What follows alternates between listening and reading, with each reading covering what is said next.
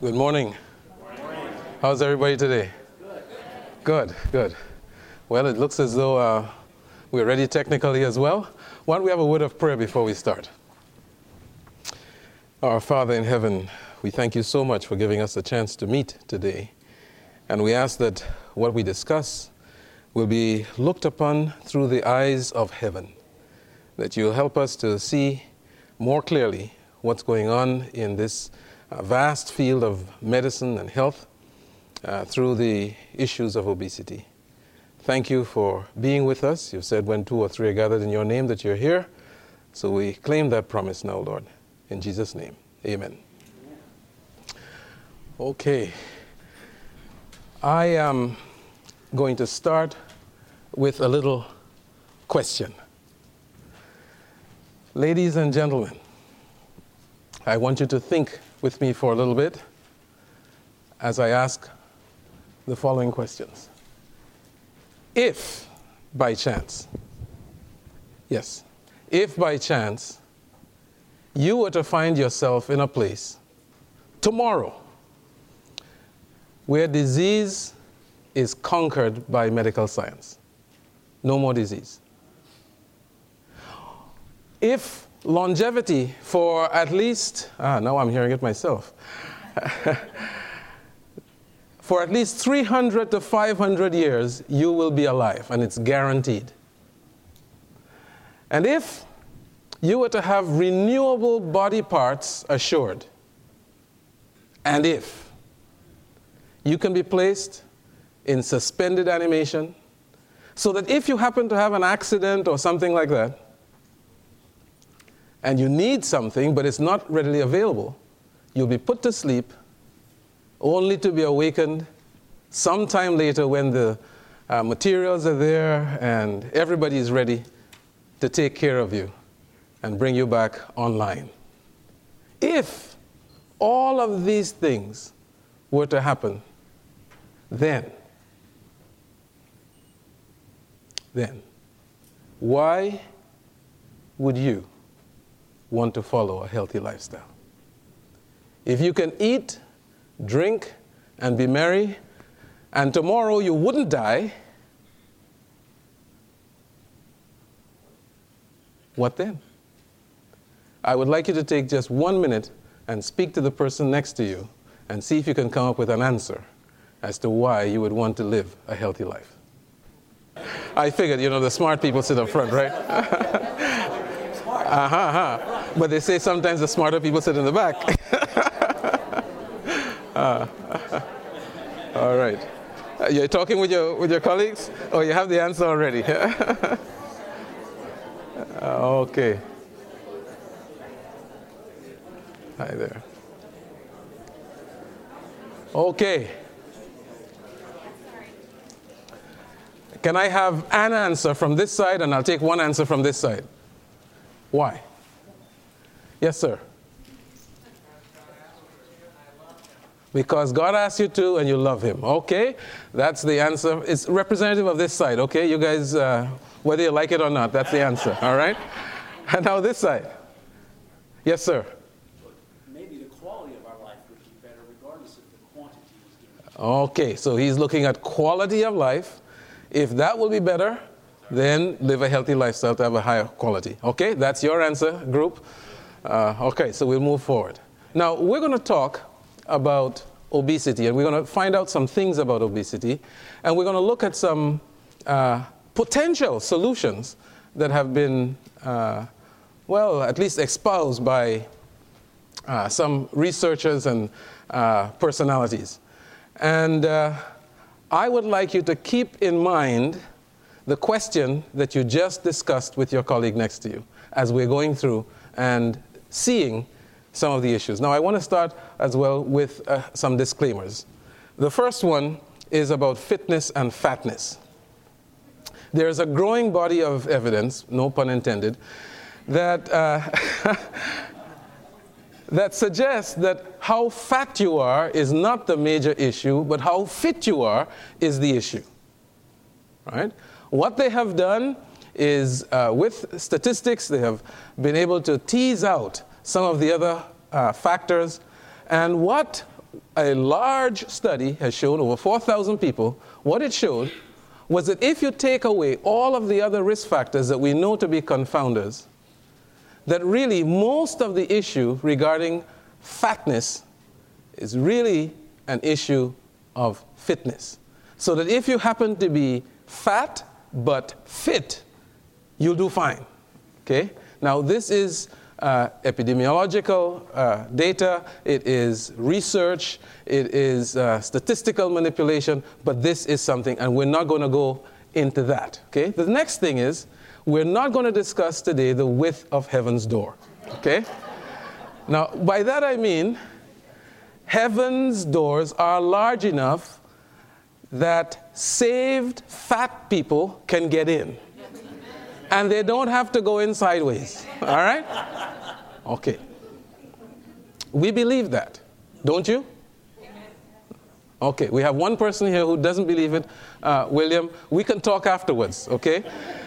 But why I say it's a disclaimer is because I don't want to deal with that issue here. All right? Okay. The third thing is I won't deal with the issue of overeating. Even though I want to remind you that the Bible is clear, not saying that the obese will not inherit the kingdom, but it says that gluttons won't go to heaven. I mean, that's pretty clear.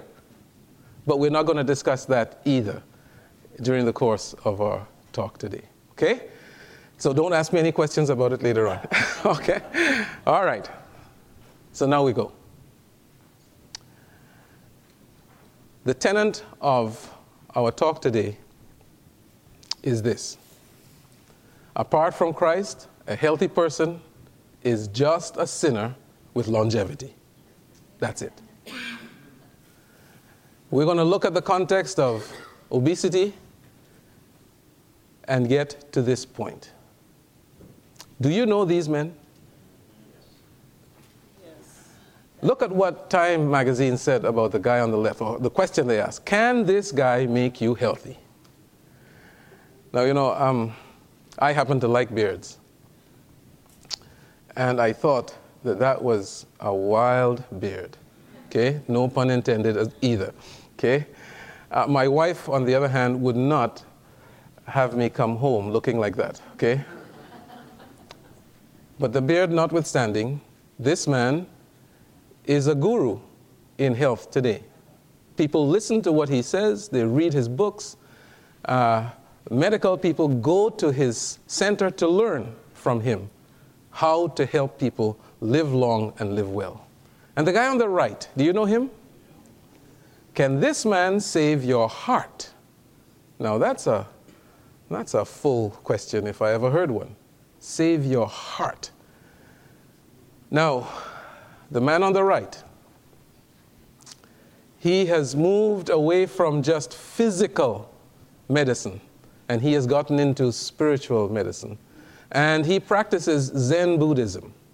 As a matter of fact, in one of his first and perhaps his most famous book, about 1/3 of the book, roughly, dealt with Zen Buddhism in a modern sense. Okay? These men are listened to and followed by many people today. How about these guys? Uh-huh. These people are very influential. And they tell people practical things about what they should do, what they could do, what they can do, what they shouldn't do, what they mustn't do if they want to live long and prosper. The guy on the bottom right has perhaps the largest following on the web of any of the health gurus. And he makes quite a good living off of it. Okay? That's Mercola. Mm-hmm. And then, of course, you can't pass by any newsstand or any bookstore, and you won't see all of these kinds of magazines and journals. And you know what they do? They tell people how to live a healthy life, how to live a long life. Now, they're selling other things too, I want you to notice. If you look on the covers, you'll see different telltale signs as to what it is that they're selling. There were some that were much more explicit that I didn't want to put up in an audience. They're selling other things too. And then, of course, what is considered one of the greatest bestsellers, the Dr. Atkins' New Diet Revolution. This book has sold more copies than perhaps any other health book in the world. It is still being sold, and it's still being sold out. Well, the reality is, we have had a plethora of health books and health magazines over the last 30 years. All kinds of things. We get voices from everywhere telling us how we should live and what is the best thing that we can do if we wanted to live a long, healthy, happy, fulfilling life. For $9.95. And then we have these kinds of books. You've seen some of them. My favorite, in quotes, is the one on the top left. I still can't imagine what Adam and Eve did to make sure they had the right blood type for what they were going to eat. I still can't figure that one out. But you see, part of the backdrop of many of these kinds of books is evolution. Amen. You see? Amen. So behind this is the idea that, you know, we came from, monkeys, and they came from other creatures, and, some slime somewhere. We came out of it. And therefore, we can manipulate things to give evolution a hand so that we can live long, we can live prosperous, and we can be altruistic with our genes to be able to pass them on to somebody else. Okay? These are different kinds of things that are out there for us to imbibe as we may choose. But I tell you, it could be this simple. If you know which blood type you have, does everybody here know your blood type? Okay, then this is a simple diagram that will tell you what kinds of things you will thrive on, right? By your blood type. This is what that book, and then the books that followed. There were books on cancer and heart disease and all kinds of things for your blood type, okay? But one of the reasons why this is such a problem, and we have such a growth in this kind of literature and these kinds of gurus and influences, is because there is a real problem that is occurring. And this diagram, this cartoon, kind of gives you a little bit of it. See, he is free to be himself. Isn't that right? That's what's on his shirt. But he doesn't realize that he's a slave to the things that he's doing. He doesn't realize that, okay? Amen. So here's what's going on in the country right now. If you were to look at the statistics, obesity in America is at an all-time high. And if you were to look at the progression of things, the epicenter is down here in the South. It seems as though many things start in the South. It's kind of like how some good movements start, some not so good movements start in the South, and it has gone all through the country, right? But you know what? It's not like a virus. It's just the way people live. We think, right? It's just the way people live. And it was just a matter of time before everybody would be involved. And in the United States, this is what we're looking at. If you have a chance, you can go on the CDC website, and you can look at the development of the progression of this over many years, and it's a very fascinating way to look at all the slides in sequence, as you see state by state becoming involved with greater and greater girth, okay? But it's not just a problem in the United States. It's a worldwide problem. This is what it looks like if you were to look at major countries in the world. 31% obese in the United States, 24% in Mexico, 23% in the UK. And, people at the top kind of vie for position, depending upon who's doing the data collection and what numbers they're using for the statistics. But, what disturbed me a lot, I was born in Trinidad, and recently I went down to Trinidad to give some conferences relating to diabetes. And while I was there, a report came out, and this is the report. You're not going to be able to see much of it, but this report was showing which countries had the average body mass index, which is a measure of fatness. It's not an exact measure, but it's a measure of fatness, between 25 and 26.9.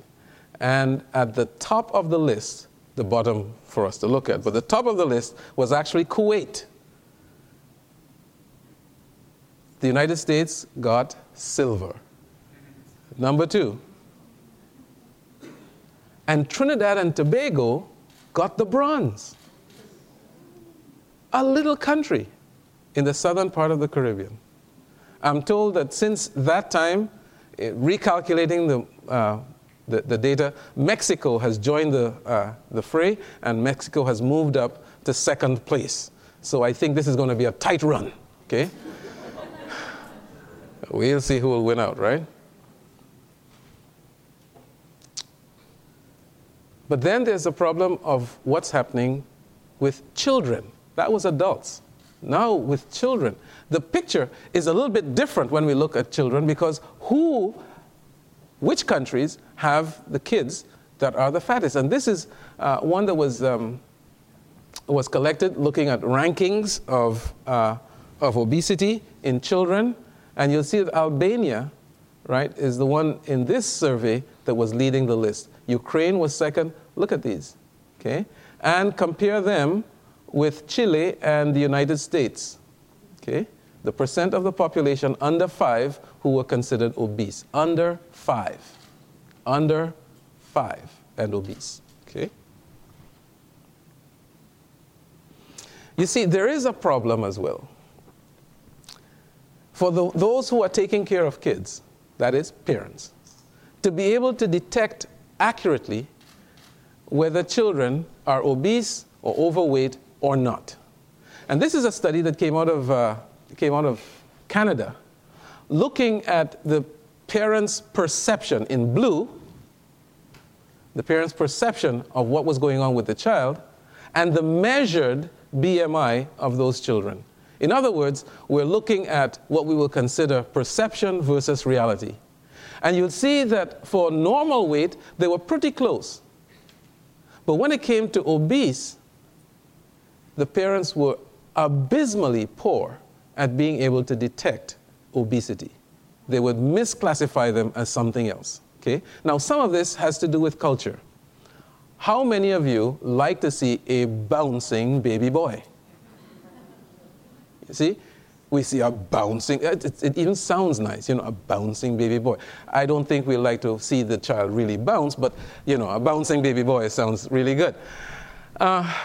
So we have filters in our eyes because we look at the bouncing baby boy and we say, this is healthy, right?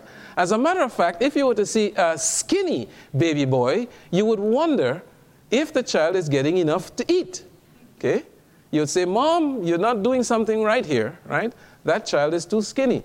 And this is how our eyes have been programmed, okay? Similarly, it happens as we grow up, but it's less of an issue because as people grow up, we know that they make choices and they do different things, but still, Grandma might be saying, oh, that boy, he's too skinny, okay? Anybody here knows what I'm talking about? Okay, good. So the way that parents would recognize this, they have to have more acute vision. And that means that we have to have more acute vision. Parents, grandparents, even siblings, we need to have more acute vision. Is that so that we can really trounce on on the overweight kids and whatnot? Is that what do we have to do with that? Once we have detected it, that we trounce on them and make sure they lose some weight? No. But you know what? If we are noticing a trend, then we ought to be able to do some things, right, to assist the child to not go in that direction. Or maybe there's a medical condition that's going on that we then might be able to address, okay? Well, there's some complications of childhood obesity that, and obesity in general, that we shouldn't take very lightly. For instance, children who are obese will end up with psychosocial problems, poor self-esteem, in any way that you characterize poor self-esteem. I'm not going to get into those details. Depression, eating disorders. They may end up with a problem, a neurologic problem called pseudotumor cerebri. Pulmonary problems, sleep apnea, asthma, exercise intolerance. And this will lead later on to heart disease itself, okay? High blood pressure itself. Gastrointestinal problems like gallstones and steatohepatitis, which is a kind of non-alcoholic liver disease that will progress to death, okay? 1/3 of people with steatohepatitis will end up dying because of this. They'll end up with cirrhosis of the liver.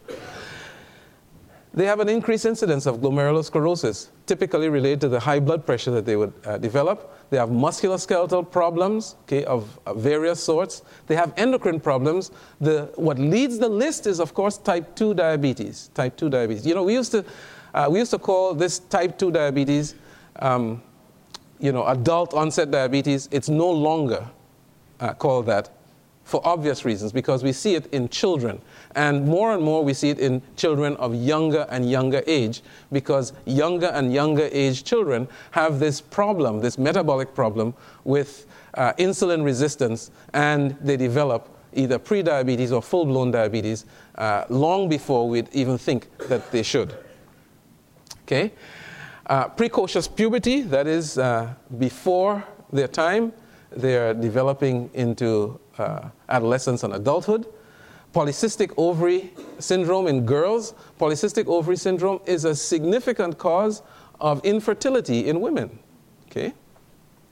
It can also cause hirsutism. It's a nice big word. It means that the girl grows a beard and a mustache and things like that. She has abnormal hair growth.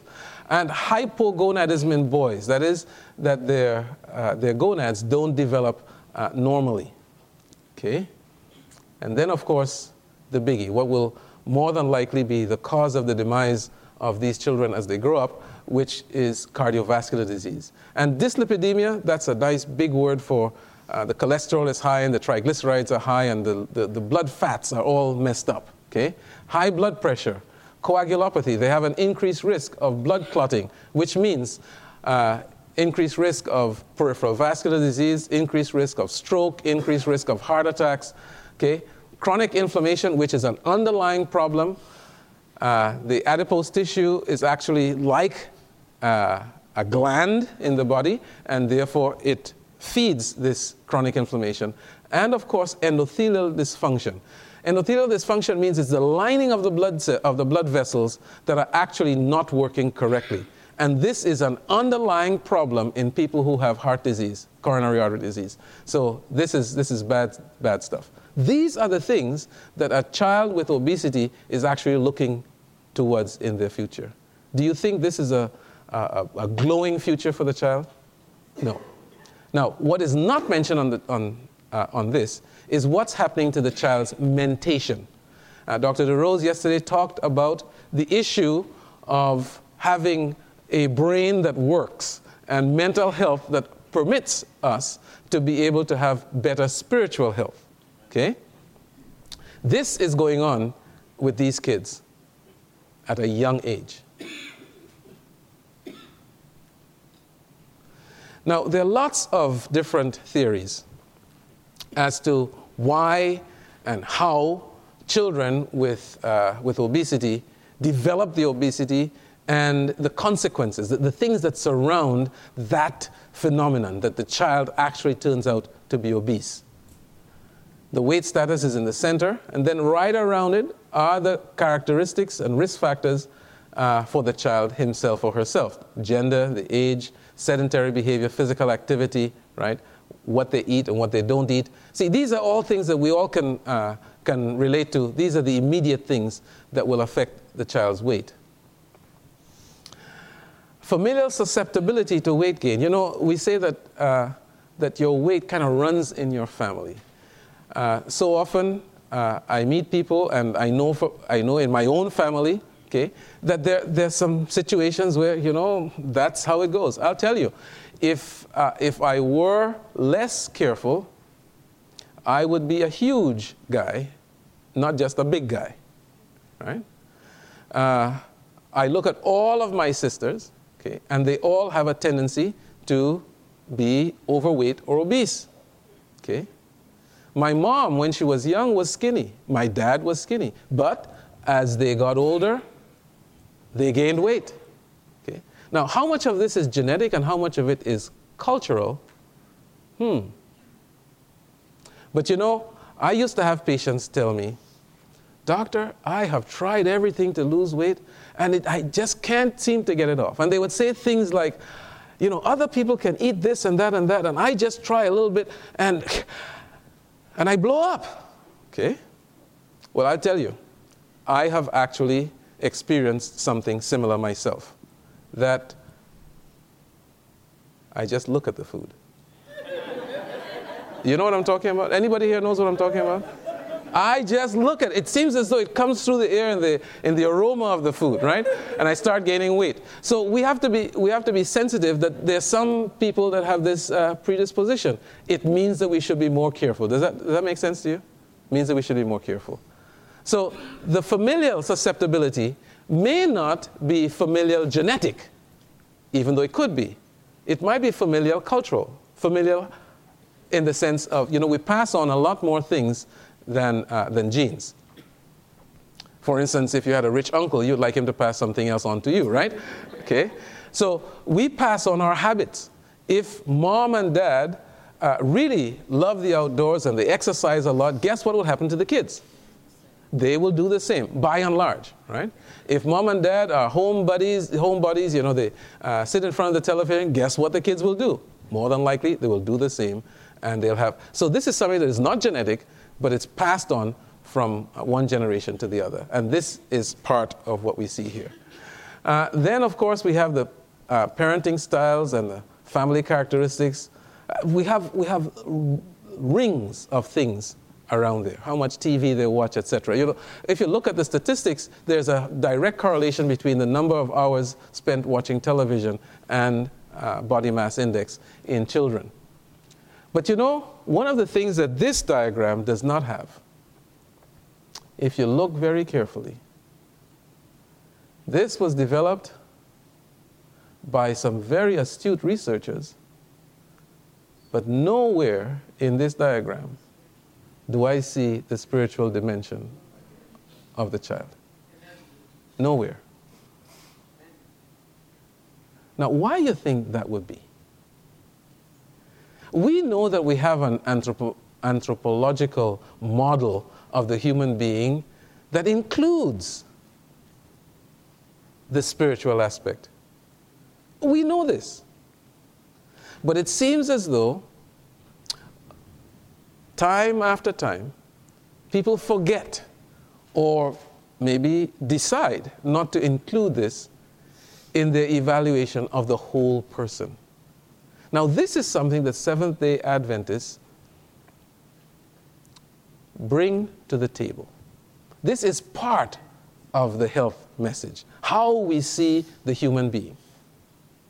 And this can become very quickly eroded when we see the literature telling us things that exclude this from the equation. And over and over and over again, we are bombarded with these messages that, you know, the spiritual aspect, the belief of an individual may have nothing to do, if you were to follow these things, have nothing to do with what happens to the health of the individual. This is just not true, okay? There are some countries in Europe which for many years have been very secular in this. They are looking at some of the research that's coming out and they're thinking, you know what, maybe we ought to legislate spirituality. Okay? How you like that? Yeah. Legislated. There are some people in the United States who would like to legislate spirituality and have every doctor, regardless of what that doctor's creed might be, pray with patients. Do you know about this?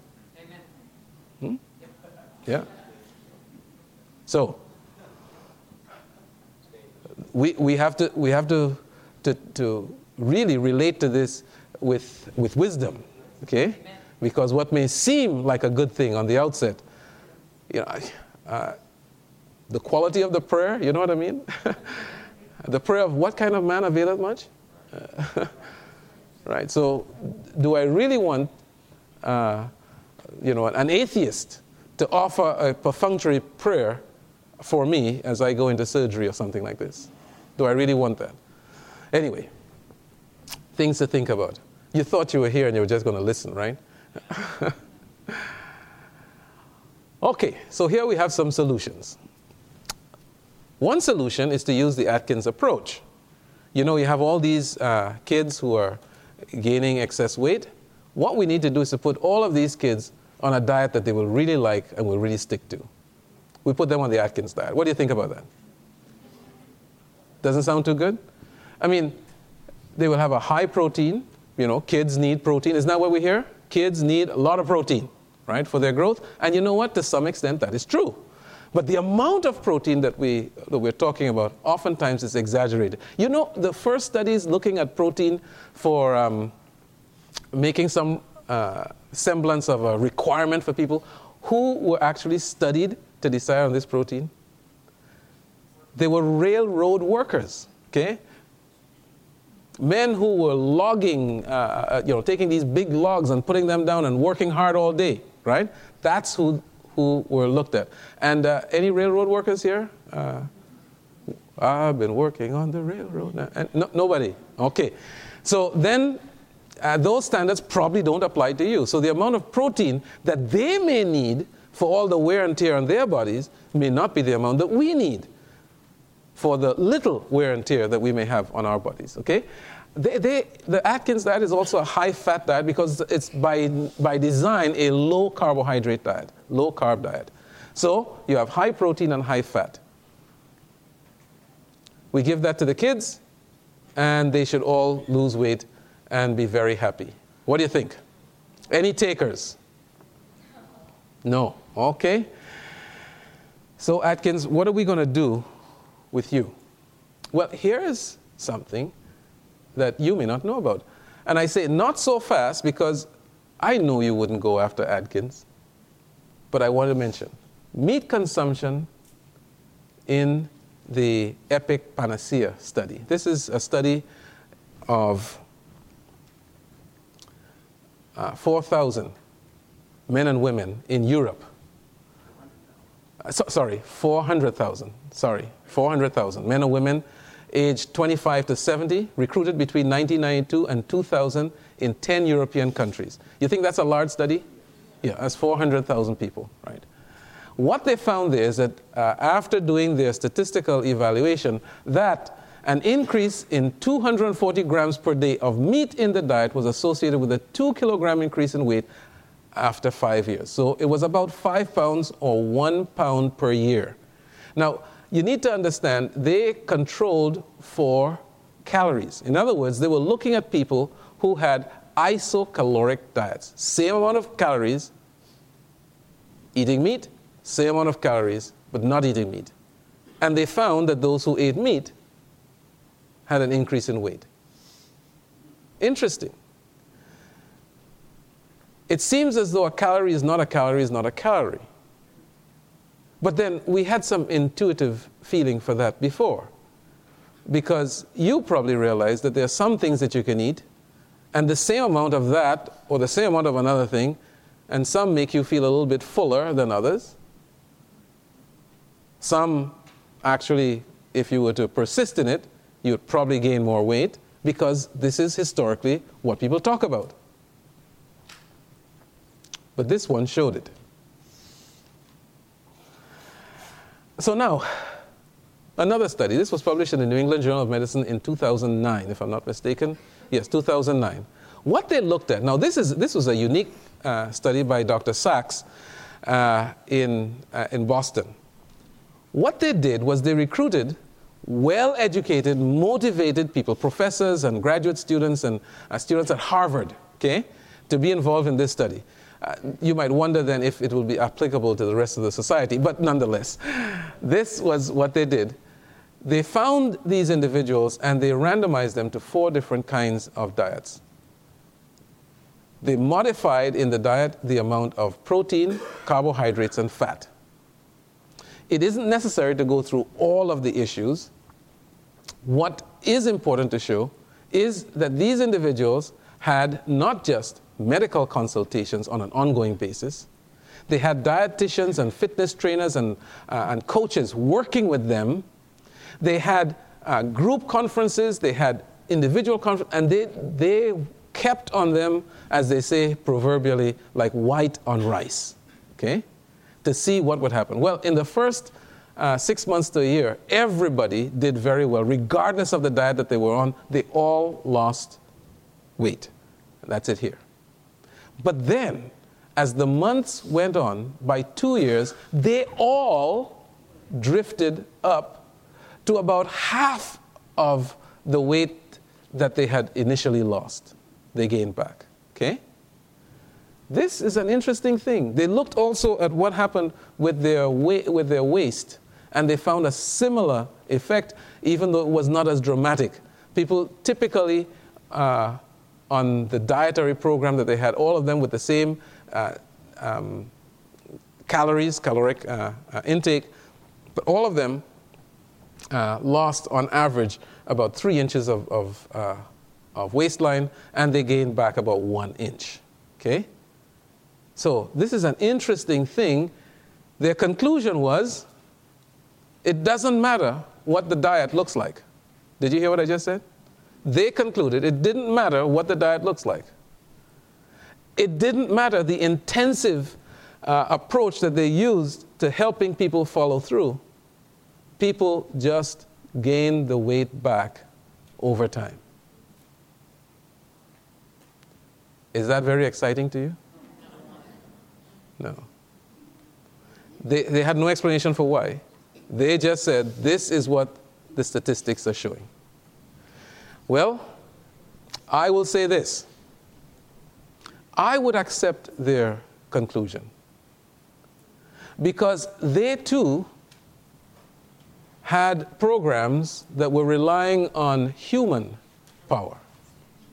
Their program did not include in the follow-up nor in the induction of these individuals any consideration for the power that can come from the Almighty God. Amen. To help us to do what we cannot do for ourselves. Amen. Now we have enough evidence looking at people who have come through our lifestyle centers over the years who have made changes not because we just had good medical information and good motivational coaches and doctors who were astute at diagnosing and treating. No, many of the successes have been because these people encountered, in a transforming way, they encountered the physician of physicians. Once that happens, that's a game changer, we call it. Amen. Now, I'm going to say something here that I hope isn't taken the wrong way. But Seventh-day Adventists have done an abysmal job of being able to document this. We don't have this data documented, and we have not published this kind of information. I wonder, if over the last 150 years, we had collected the data on all of the individuals who had gone through our lifestyle centers over the years, and we were to publish what has gone on, do you think we would be in the same position that we're in today? I would think not. I am not a prophet, so I can't tell you what would have happened. But it seems to me what would have happened would be quite different from what we have today. So when do you think we should start collecting some of this data? Now, okay? And this is what all of the centers will be doing from here on out. Because in the scientific world, data talks. That's what it is. You go and you tell somebody, let's do so and so and so, and they say, well, that sounds pretty good, but where's the data? And today the buzzword is evidence-based medicine. Evidence-based medicine. Where is your evidence? Okay? And we, unfortunately, have not been careful in documenting and keeping the evidence. Okay? Last word about that. I didn't plan to say this, but I'm going to say it anyway. You know, faith is based on evidence. Are you familiar with that concept? Yes. Blind faith doesn't sound, isn't the reality. Faith is based on the evidence of what God has already done. And we trust Him with that. And therefore, we don't have to see exactly what He's going to do in the future. If He says that's what He will do, that's because He is faithful to do it. And if we have the eyes of faith, we will trust Him completely with that. Okay? So faith, even faith, is based on evidence. So in 2010, another study was published in... need to know how I'm doing on time. Another study was published in the New England Journal of Medicine, this time looking at diets with high or low protein content and also looking at high or low glycemic index for weight loss maintenance. So what they were trying to see is, could they do something, ma'am? Could they do something that will make a difference in whether people will retain or sustain their weight loss? And you know what? They found some things. They said, yes, overweight adults who had lost weight on a low-calorie diet, okay, were randomly assigned to maintenance diet and followed for 26 weeks. That's how long? That's 6 months. That's half a year. Diets with a higher protein content, a lower glycemic index, or both, appear to improve the diet completion rate and the weight loss maintenance. But guess what? This was only 6 months. 6 months. But it does give an inkling. Maybe if you increase by a little bit the protein from a low-calorie diet, and perhaps if you would make sure that you're using things with a lower glycemic index, that is the things that don't have a tendency to cause the blood sugar to rush right up, then maybe people will tolerate it better and stick on it longer, at least for 6 months, okay? And they can consolidate the weight loss that they had. But then, that isn't enough. There are correlations between weight gain in the United States and around the world related to the consumption of different kinds of things. And I'm going to highlight just one of them. And this is sweeteners and sugar. Here we see between 1970 in the darker blue and 2008 in the lighter blue, what is happening with the consumption of two major things. One is sugar that either came from or either comes from sugarcane or beets. And the other is high fructose corn syrup. Now back in 1970, most of the consumption was of sugar. And very little was from high fructose corn syrup. Plus there were other things, you know, like honey and other kinds of sweet syrups and things like that. But the majority came from sugar, very little from high fructose corn syrup. But in 2008, by comparison, the sugar consumption had gone down, but the high fructose corn syrup consumption had gone up, leading to a total daily consumption of sweeteners higher in 2008 than in 1970. Now there's another way to look at this data, at these data. If you look now from the 70s going on to 2010, this line here is the line for added sugar in the diet. Do you notice the tendency of this line? Is that going up, down, or stable? It's going up, okay? At the end here, it's coming down a little bit, and you know why it's coming down? Because people are looking at it, right? When you start looking at things and you start making some changes, you would see some changes in the results, okay?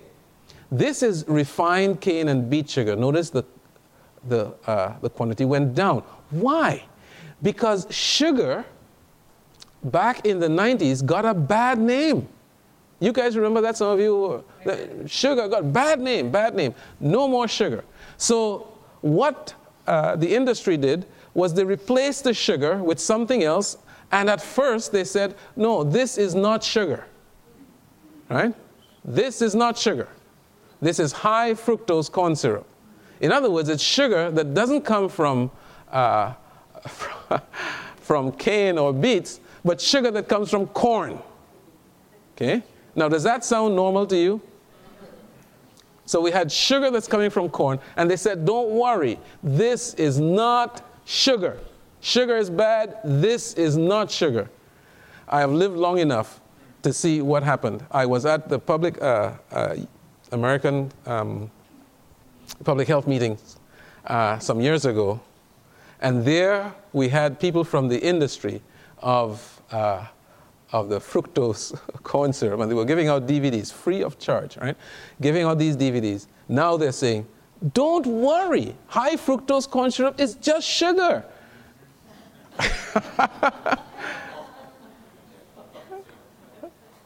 Why? Because people got on the high fructose corn syrup bandwagon saying it was bad. You get the idea? So now they say, it's just sugar. Come on, it's just sugar. Well, it's either it is or it isn't. Well, the reality is it is sweet like sugar, and for all intents and purposes, it is sugar, except it's not. It's something else. It's something that was put together to fool people and to fool our bodies, okay? And this is high fructose corn syrup. And what we can see is that the amount of corn-based sweeteners, total corn-based sweeteners, has increased. The high fructose corn syrup amount has increased. It's taken a little drop because what? Because the public is now saying, we want to start reducing this. This is a problem here, okay? But the total amount of sugar, the total amount of sweets that we eat is still pretty high. Still pretty high. Now, here's some counsel from 1870. Read this carefully. It says, and from the light given me, sugar, when largely used, is more injurious than, what's that last word? Meat. Amen. Okay. Amen. More injurious than meat. Sugar, when largely used. Now, how many really heeded that counsel? Me. Okay. Praise the Lord. There are some who heeded the counsel. But there were others who were fixated on the meat. Now, don't get me wrong. It's a good thing to fixate on sometimes, right? But here is a statement that puts meat in a light that says, meat is not good for you. That's what she says. But then there's something that's worse.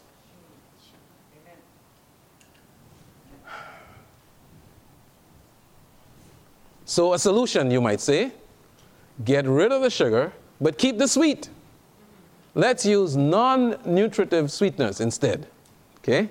Now, I'm not going to get into the aspartame and the saccharin and the cyclamates issue. I just want to show you one little study that just got published a few months ago, in July, actually. The evidence suggests that when used judiciously, this is what the guideline said. When used judiciously, non-nutritive sweeteners could facilitate reductions in added sugar intake, thereby resulting in decreased total energy and weight loss or weight control, and promoting beneficial effects on related metabolic parameters. This is a combined statement by the American Heart Association and American Diabetes Association saying that the evidence to date suggests that if you were to use these things judiciously, you might be able to derive some benefits from them. However, these potential benefits will not be fully realized if there is a compensatory increase in energy intake from other sources. In other words, you can reduce your sugar intake by replacing it with these things, but if you don't take care of the other things that you're doing, you're going to cancel out the potential benefits. Okay? Now, this is, I would call this a fair and balanced statement. Based on the information that they had. But now look at this. One of the major artificial sweeteners is the new kid on the block that was touted. I remember when I was at the American Diabetes Association meeting just before this was released to the public, we all had a chance to taste it and whatnot, and all of the research that they had done, they said, you know, this stuff is the next best thing to sliced bread. I mean, it is sweet like sugar. It's made from sugar. It has no calories, right? No side effects. No side effects. Read my lips. No side effects, all right? Okay. As a matter of fact, I remember at that meeting asking the chemist, who was the lead chemist in the development of this, I asked him, so tell me exactly what happens when you eat this, okay? And he said, the bacteria in our gut do not metabolize this. And we cannot metabolize it. We can't absorb it. Therefore, it's inert. You put it in your mouth. It gives you the sweet taste. But you have nothing, no mechanism for being able to take care of it. So you pass it out happily, and you smile when you go to the bathroom. He didn't say that, but I said it. Okay? Okay. So then I asked him a question. I said, so tell me, when you excrete it, if none of the bacteria can get rid of it, what happens when it gets out in the ecosystem? And you know, he couldn't answer me. He didn't know. In other words, he was saying, I don't know if any of the bacteria that are out there will be able to take care of this thing and get rid of it. Now, that's pretty scary. This was about a month or so before it was released. He took my card, and he called me 2 weeks later, and he said, Doctor, you gave me a scare, but it is biodegradable. I believe him. It's fine. They checked it out. It's biodegradable. But guess what was found? Recently, April 30th it was published. People who drank sucralose, which is the active ingredient in Splenda, when they took it and compared their drinking of this thing, which is supposed to have how many calories Splenda has? 0 calories. They took this thing and they compared what happened with their blood sugar and their insulin levels with when they were drinking plain, pure water. Okay? Here's what they found. They had a higher blood sugar peak. Now, can you imagine that? They have a spike in their blood sugar, taking in something that has no calories, and it's inert. Do you think it's inert? No. Okay? Next, they had a 20% higher insulin level. So the body is responding to this thing as if it were sugar, even though, according to them, it doesn't get absorbed. Now, I don't know the mechanism for that, but this should alert us. We may think something is inert. We may think we're fooling the body. Amen. But our physiology, we're learning physiology. Right? We're not the masters of physiology. So, if you want to have guarantee that you're getting 0 calories with no effect on your blood sugar and no effect on your insulin levels, what is the beverage of choice? Water. Now, you are talking to somebody, I'm talking to you, and I love fruit juices, okay? But I can't not pay attention to counsel, right?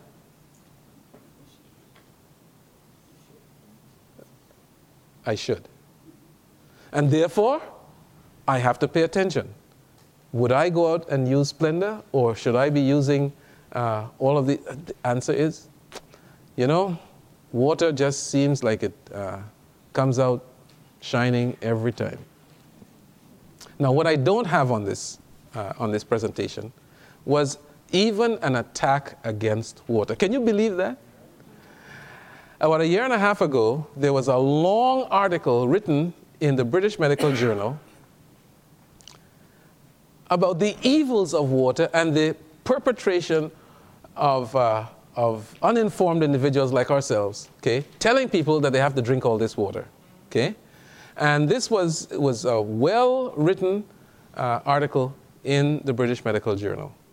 It received a record number of letters to the editor over that, okay?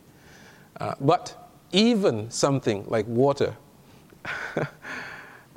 would get bad press from time to time. In this case, pure water being considered by the British Medical Journal as a problem. Yes? No, well, it is included in that group, but the same study has not been done with stevia, so I can't tell you what will happen with stevia. Okay. Now, what about these insulin levels and things like that? Well, this slide I put in last night, okay, to follow up on what Dr. DeRose was talking about. Now, he didn't have this slide, because this study came out yesterday. All right. This slide is showing what happens with people who have diabetes and their blood sugar goes up. If it's 160 or higher, they end up with an increased risk of, you see that word there? Dementia. Dementia. Okay? So what he was saying yesterday is corroborated, right, by research that he did not see. Do you know why it was corroborated that way? Because we have counsel that tells us how to interpret the literature. Because we have inside information. Amen. And we need to pay attention to that inside information. Amen. Okay? But we have other people who are coming and telling us what that information should be. So we might say, change your lifestyle. And there are many people who are talking about changing your lifestyle. Do you know this man? Now, I know him personally. He's a very nice man. Okay? And he says, read my lips, no fat. That's what he says. And this is his son. You know, real men eat plants. You know, and we'd say, hey, all right, that's really good. For those of us who are plant-based eaters, we say, yes, he could be our poster child, right? I mean, doesn't he look really good, huh? He's a fireman, a noble profession, right? And he's trim and fit and muscular, and he's a total vegetarian, okay? But they espouse a no-fat eating plan. Now, listen, maybe if he said no added fat or no added oils, but no fat? Now, how do you get no fat anyway? And then he says, you know, not even nuts and avocados and not those things either, okay? So what about the counsel that we have that says fruits, grains, vegetables, legumes, nuts and seeds? They have fats, okay? Well, I mean, the truth be told, even the fruits and vegetables have fat too. It's a little bit, right? But no added, nothing, no nuts, no seeds, no avocados, no olives, no coconuts, omega-3, forget about these things, he says, right? You want to reverse heart disease? This is how you do it, he says. This is how you do it. He is an expert, and he has data that will back him up, because he will show you. As a matter of fact, he gave me a copy of his slides. I have copies of his slides, and I believe them. Regression of coronary artery disease. Okay? You have a stenosis there, you go on his diet, and the thing opens, right? So now, what do? Do you go no fat, no cholesterol, no fat, no nuts, no seeds, no nothing, on the one hand, or you go on something else? You see, I'm brought back to the idea that apart from Christ, a healthy person is just a sinner with longevity. Amen. I'm brought back to that as I see some of the other research. Here's one looking at changes in weight with physical fitness, weight circumference, glycated hemoglobin, all of these things, 10-year follow-up. And you know what they concluded after all of this? They said an intensive lifestyle intervention focusing on weight loss did not reduce the rate of cardiovascular events in overweight or obese adults. These people had diabetes. 10 years, no change. Wow. Maybe intensive lifestyle doesn't work. But here we have the evidence from Caldwell-Esselstyn, and the study from Dean Ornish back in 1991, the lifestyle heart trial, all of which said doing lifestyle. And we have a long history of almost 150 years of people doing this thing. Do we have any evidence that what we've been doing is worthwhile or it's helpful? I tell you what, we didn't collect the data, but somebody else did. Are you guys familiar with the blue zones? Yes. Okay. Yeah. Do you know it was interesting that there was only one community in the United States that made it in the top 5? Amen. One community. Loma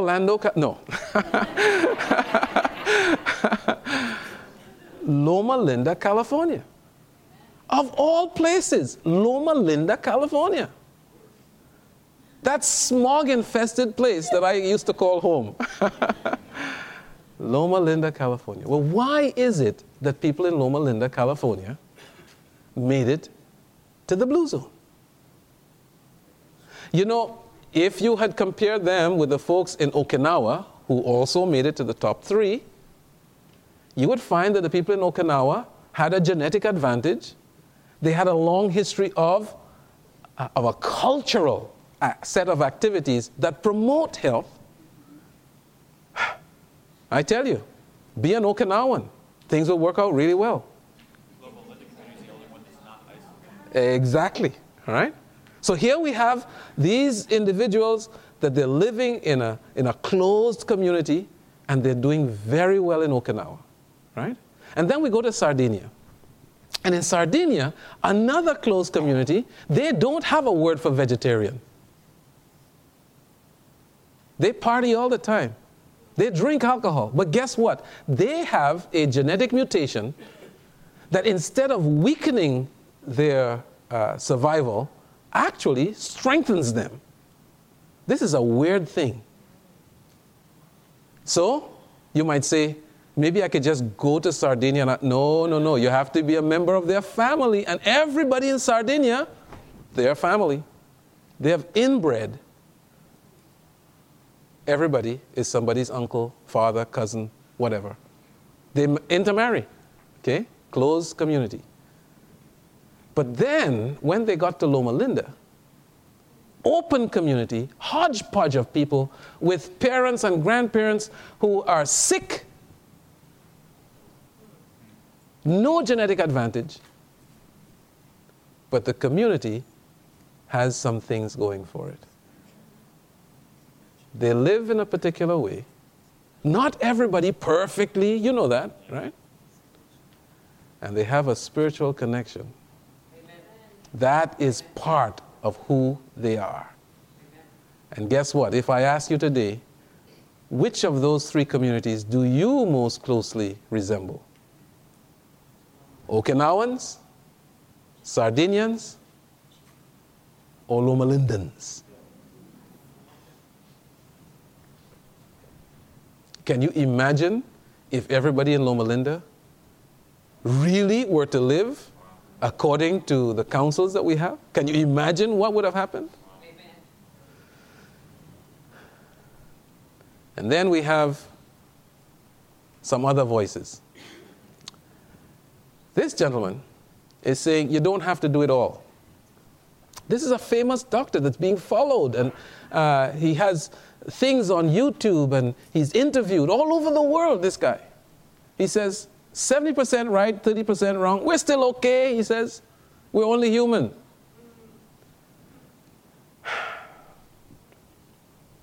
For him, food from microwave ovens, this is a major problem. You know, the sugar, the meat, and whatnot, you can get past with it. But the microwave oven, he says, this is the thing. It may be a major cause of type 2 diabetes. That's his view. I told you, we'll be talking about some novel and not so novel approaches to obesity. He says we should listen to our instincts. We'll never go wrong if we listen to our instinct. As a matter of fact, he calls his system instinct-based medicine. Instinct-based medicine. Instinct is always right, he says. It's God talking to us. Do you guys want to trust your instincts today? And then we have Dr. Joel Wallach. He says, our problem is that we don't get enough salt. As a matter of fact, he believes that we should put many of the physicians and health practitioners and lifestyle counselors who tell people to cut back on their salt, we should put them in jail. Because they're restricting what the body really needs. He says salt restriction leads to gastroesophageal reflux, iron deficiency, gluten intolerance, and these things work together and somehow affects all of our metabolism and may be influencing what's going on with our health, not the obesity necessarily. Now, he seems like a very reasonable fellow in other respects. And then there's this gentleman. He is a counselor to the stars and to the important people out in California there, right? He has people who go fly across the country to see him. And he believes in a 35% protein diet, okay, to start off with, 35% protein, which is a relatively high amount of protein. He says at the beginning, whenever you're starting a change, you need to count calories. And he says because most people can't estimate what the calories look like, so they need to count it. That sounds reasonable. And then he says what our bodies really need is continuous feeding, though. Continuous feeding. He says we should feed all day, right? And since we probably won't like to feed all day, then we should at least do it 5 or 6 times a day, right? And that the 3 times a day or 2 times a day, this is just, it was just out of convenience. It's a problem that we developed as a society. And then Dr. Oz says, one of the solutions that we might have for being able to reduce our calories during the day is to have some capsaicin, red pepper, in our breakfast. Okay? So if you're eating cereal, you can put a little bit of pepper in it. No, he didn't say that. But he says, I tell you, we have different ways of looking at things. And we have to ask ourselves the questions. Who will we listen to? Our time is almost out, and I'm going to go fast and say, this is liposuction. Do you think this is the solution? That will get rid of it in a hurry. Okay?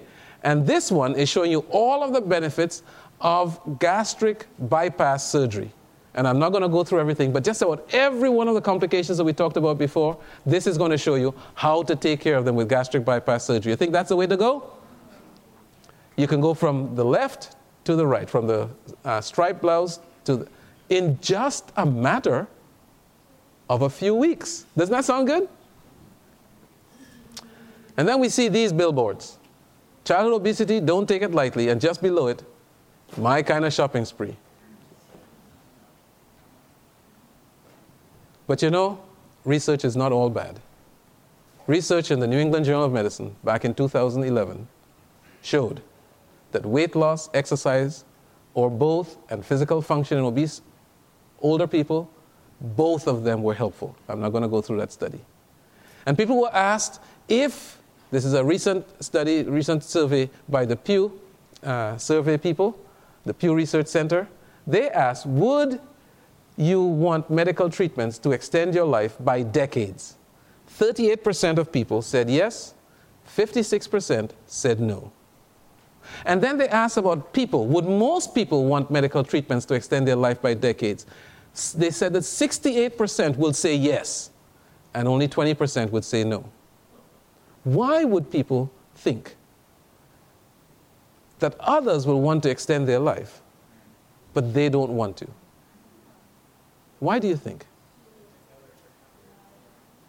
I was hearing something back there. They think that others are happier than they are, yes. You see, I have found, not from a Pew Research Center study, but just in talking to patients over the years, most people aren't really worried too much about their death. They're worried more about suffering. They don't want to suffer, right? And therefore, they'd be willing, if given the opportunity, to choose one or the other. They would choose no suffering regardless of the consequences, because suffering is hard. And you know what, friends? Our Adventist health message helps to relieve suffering. Relieve unnecessary suffering. So while others might be saying, you know, don't do this or don't do that, or take off the oil, or, you know, do something else, and we're just looking at obesity here, we can do this with many other diseases, what we'd find is that there's a plethora of different voices. And these voices can tell us all kinds of things about what we should and what we shouldn't do based on their experiences. But I'll tell you, to a person on this list, I see not one of them who has included into his personal life the spiritual dimension in human health. And that is of concern to me. Do you know this man? He is a Russian entrepreneur, multimillionaire, who sponsored a conference a few weeks ago on immortality. He has already started to work on the technology of being immortal. Yes. He has an outline of the schedule of activities. They're going to imprint his brain, and other people who would care to have that done, to live in avatars that will not die. And the timetable is 2045. He has enlisted scientists and other people around the world who are interested in this course of immortality. I am sure you don't know what this is. But this is a special kind of jellyfish that has genes in it that allow the jellyfish, when it gets old, to regress back into babyhood and re-establish itself again and grow to adulthood and then regress. This is an immortal creature, as far as the scientists can tell. And what they're working on today is how to clone those genes. You know where I'm going. Maybe they'll put it in... well, I won't say. But the idea is immortal. And this man, he's at UC Riverside. He just received a grant, actually 2 grants, one of $2.4 million, another one of $4 million, to look at this issue of the spiritual dimension of passing from this life to immortality in another. He is studying this, and he has money to do it. This man is Ray Kurzweil. He believes, with all of the Google backing, because he was just hired by Google He believes that by 2045, we would see a different world here, where people are living much, much, much, much longer. And the machines are doing what machines today would not even dream of. But the machines in that time will be able to dream and to think, and they will be powered by us. This is not science fiction. This is what people today are thinking. But I want to remind us all that apart from Christ, a healthy person is just a sinner with longevity. The question is, who will we believe? This media was produced by Audioverse for ASI, Adventist Laymen's Services and Industries. If you would like to learn more about ASI, please visit www.asiministries.org. Or if you would like to listen to more free online sermons, please visit www.audioverse.org.